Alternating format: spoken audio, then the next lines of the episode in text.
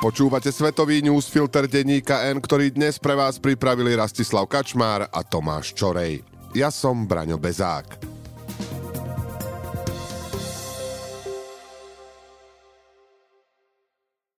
Takto pred rokom sme sa zobudili do desivého rána, ktoré nás vyviedlo z omilu, že veľké vojny v našom susedstve boli záležitosťou minulého storočia.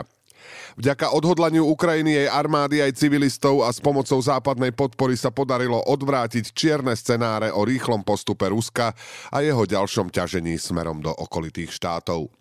Vojna proti Ukrajine však pokračuje a ruská armáda neprestáva útočiť aj na civilné ciele. Každé verejné vystúpenie Vladimíra Putina a jeho spojencov len potvrdzuje, že to tak bude aj naďalej. Tak to bolo aj tento týždeň, no Putina tento raz zatienil americký prezident. Tesne pred prvým výročím ruskej invázie sa na Ukrajine zastavil americký prezident Joe Biden. V meste, ktoré malo podľa pôvodných plánov Vladimíra Putina padnúť do niekoľkých týždňov, potvrdil podporu pre Ukrajinu a ruskému prezidentovi odkázal, že nevyhrá. Putin si to zatiaľ odmieta priznať a ľudia, ktorých zamestnaním bolo naučiť sa čítať, ho sa obávajú, že sa to tak skoro nezmení.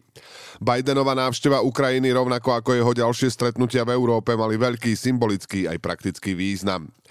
Videá a fotografie, ako sa americký prezident prechádza po meste, ktoré chcel ovládať Putin a sprevádza ho pritom Volodymyr Zelenský, ktorého chcel zvrhnúť, pre Kremel neboli príjemné.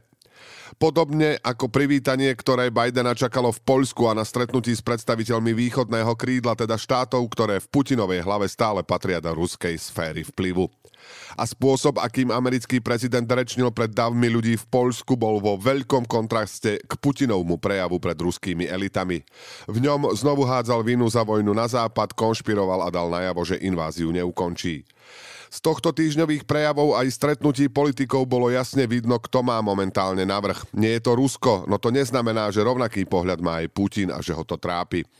Jasne to pomenoval John Sullivan, ktorý bol do septembra minulého roka americkým veľvyslancom v Rusku. Sullivan si myslí, že Putin by ukončil vojnu iba vtedy, ak by bol presvedčený, že ju nemôže vyhrať.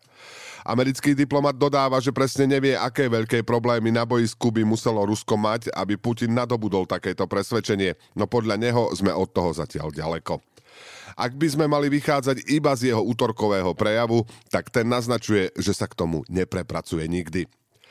Za zmienku stojí aj pohľad Fiony Hill, poprednej americkej odborníčky na Rusko, ktorá pracovala pre troch predchádzajúcich prezidentov USA. Tá po roku vojny hovorí, že by sme nemali očakávať akési absolútne víťazstvo nad Ruskom. Skutočný koniec vojny podľa nej musí vychádzať z toho, že Rusko sa vzdá túžby imperialisticky rozširovať svoje územie. Tu znovu pripomenieme Putinov posledný prejav, no nie len ten, a dostávame sa k záveru, že takáto zmena sa len ťažko môže stať, kým bude najmocnejším mužom v Rusku. Problém je, že ani ľudia ako šéf Wagnerovej skupiny Evgenij Prigožin, ktorý sa často spomína ako potenciálny nástupca Putina, nerozmýšľajú inak. Joe Biden nie je jediný, kto tento týždeň cestoval po Európe, aby posilňoval svoje spojenectvá. Na bezpečnostnej konferencii v Mníchove a na návštevách vrcholových politikov bol aj popredný čínsky diplomat. Wang Yi je bývalý čínsky minister zahraničných vecí, momentálne vedie komisiu pre zahraničné vzťahy v komunistickej strane. Ide o najvyššiu stranickú pozíciu v oblasti medzinárodnej politiky, ktorá je zároveň vyššia ako funkcia ministra. V Európe strávil týždeň a postupne prišiel do Francúzska, Nemecka, Talianska, Maďarska a Ruska. Najzaujímavejšie boli posledné dve zastávky, počas ktorých prišlo aj na verejné vyjadrenia o vojne proti Ukrajine. Najprv v Budapešti, podobne ako to dlhodobo robí vláda Viktora Orbána, hovoril o nekonkrétnych túžbách prispieť k mieru a politickému riešeniu vojny. Hoci Vladimír Putin aj tento týždeň vo svojom prejave dal jasne najavo, že žiadne zmysluplné mierové riešenia nepripúšťa. V stredu Wang Yi pricestoval do Moskvy na najsledovanejšiu a najdôležitejšiu časť jeho zahraničnej cesty. Ak niekto aj po roku vojny dúfal, že Čína by mohla prehovárať Putina, aby sa stiahol, po rokovaní Vanga a ruského prezidenta mu musí byť jasné, že sa to nestane. Jeden z najvyšších predstaviteľov Číny tesne pred prvým výročím invázie povedal, že vláda v Pekingu je pripravená prehlbiť spoluprácu s Ruskom a dosiahnuť novú úroveň vzťahov, vrátane tých obchodných. Vzťahy Ruska a Číny sú podľa Vanga pevné ako skala. Číne vyhovuje, že v Kremli má partnera, s ktorým môže kritizovať Západ. A v dôsledku sankcií od neho aj lacnejšie nakupovať ropu a zemný plyn. Aj preto pokračuje vo vyjadreniach, aké tento týždeň zaznelo od čínskeho ministra zahraničných vecí, ktorý vyzval štáty Západu, aby prestali eskalovať situáciu na Ukrajine. O postoji Putina k Číne za veľa vypovedá to, že po dlhom čase za ním prišiel niekto, koho neposadil za druhý koniec dlhokánskeho stola, vďaka ktorému si držal odstup od politikov zo štátov EÚ. Nepríjemné je, že nová úroveň vzťahov, o ktorej hovoria Rusia a Číňania, by mohla znamenať aj to, že Peking začne dodávať zbrane ruskej armáde. Varovali predtým Spojené štáty, ktoré zároveň Číne odkazujú, aby to nerobila. Peking to popiera, no západní experti už dlhšie tvrdia, že Čína do Ruska posiela materiál, ktorý nie je priamo vojenský, no má dvojité použitie a zíde sa aj armáde. No poskytnúť Rusku priamo smrtiace zbrane, to by bolo niečo úplne iné. Súdy v Nikarague za posledné dva týždne odobrali občianstvo stovkám kritikov autokratickej vlády. Medzinárodné organizácie aj viaceré krajiny to kritizujú a označujú za porušenie základných ľudských práv. V Nikarague už 16 rokov vládne bývalý revolucionár Daniel Ortega, z ktorého sa stal diktátor ničiaci slobodné médiá a občianskú spoločnosť. Stredoamerická krajina pod jeho vedením čelí sankciám Spojených štátov aj Európskej únie. Keď sa v Nikarague pred dvomi rokmi konali voľby, Ortega si poistil víťazstvo tak, že nechal zadržať predstaviteľov opozície, medzi nimi aj svojich sedem protikandidátov. Demokratická časť sveta tieto voľby označila za neslobodné a netransparentné a Nikaragu uvrhla vtiahla do ešte väčšej izolácie. Aj preto vyzeralo nádejne minulotýžňové rozhodnutie prepustiť 222 politických väzňov. Ortega ich poslal do Spojených štátov, ktoré ocenili jeho konštruktívny krok a disidentov slovami prezidenta Joea Bidena radi prijali. Lenže následne nikaragujský prezident urobil rozhodnutie, ktorým opäť podráždil Washington. Politických väzňov, ktorých deportovali do USA v súlade s novou nikaragujskou legislatívou zbavil občianstva a označil za zradcov národa. Odobratie občianstva z politických dôvodov je pritom v rozpore s medzinárodným právom.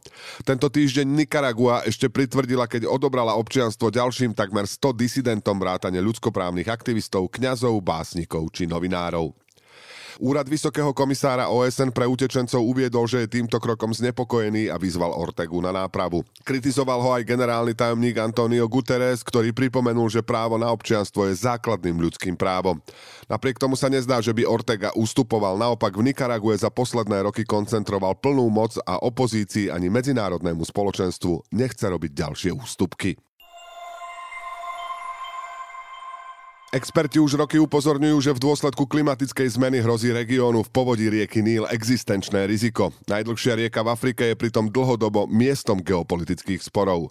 Od Nílu je závislých vyše 300 miliónov ľudí v 11 afrických krajinách. Len v Egypte žije v jeho okolí viac než 85 miliónov obyvateľov a mimoriadne dôležitý je aj pre Sudán či Etiópiu.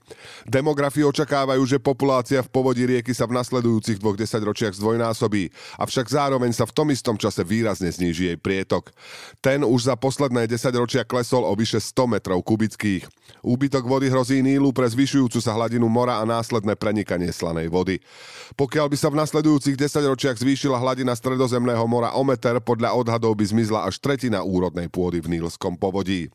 Zmiznúceho Nílu majú čoraz väčšie obavy bežní polnohospodári, ktorí pozdĺž rieky 10 ročia pestujú plodiny. Portál Africa News sa tento týždeň v Sudáne rozprával s viacerými z nich. Tvrdia, že už teraz prichádzajú o prácu. Poľnohospodári si všímajú, že zmeny v Níle negatívne vplývajú na úrodu. Dlhšie im trvá zavlažovanie plodín, čo zároveň zvyšuje ich náklady. Problémom je aj energetický mix viacerých afrických krajín. Napríklad Sudán vyrába z Nílu viac než polovicu svojej energie a Uganda je od rieky závislá na 80 Analytici upozorňujú, že náročná situácia na Níle si vyžaduje koordinovaný postup dotknutých krajín. Tie sa však v posledných rokoch sporili o priehradu na Modrom Níle. Etiópia v Lane spustila prevádzku hydroelektrárne, proti čomu dlhodobo protestuje Egypt, keďže hydroelektráreň ohrozuje prietok prúdu a tým pádom aj jeho ornú pôdu. Problémom je, že spor nie je len o vode, ale v skutočnosti má oveľa hlbšie korene. Zatiaľ čo Egypt sa odvoláva na historické právo, Etiópia chce byť africkým lídrom. Kontroverzný televízny moderátor Tucker Carlson dostal od vedenia republikánskej strany v kongrese prístup k desiatkam tisíc hodín záznamov z útoku na Kapitol. Demokrati to označujú za vážne ohrozenie bezpečnosti Spojených štátov. Z pozície autora obľúbeného programu, ktorý každý večer na televíznej stanici Fox News sledujú vyše 3 milióny ľudí, patrí Carlson medzi najvplyvnejších amerických konzervatívcov. Po svojej relácii okrem kritiky LGBTI plus ľudí či ukrajinského prezidenta Volodymyra Zelenského často vraví, že USA diskriminujú bielých ľudí. Dokonca šíri konšpiračnú teóriu, že demokrati chcú Američanov bielej pleti nahradiť pristahovalcami z Afriky či Blízkeho východu. Carlson má dobré vzťahy s maďarským premiérom Viktorom Orbánom a dlhodobo podporuje aj Donalda Trumpa. Bývalého amerického prezidenta sa vplyvný moderátor zastával aj po 6. januári 2021, keď Trumpovi priaznivci vtrhli do kapitolu s cieľom zmeniť výsledok demokratických volieb. Carlson pomáhal šíriť Trumpové lži, že udalosti zo 6. januára v skutočnosti prebehli inak, ako tvrdia liberálne médiá. Aj preto opakoval, že kongres by mal zverejniť všetky záznamy z bezpečnostných kamier, aby Američania uvideli pravdu.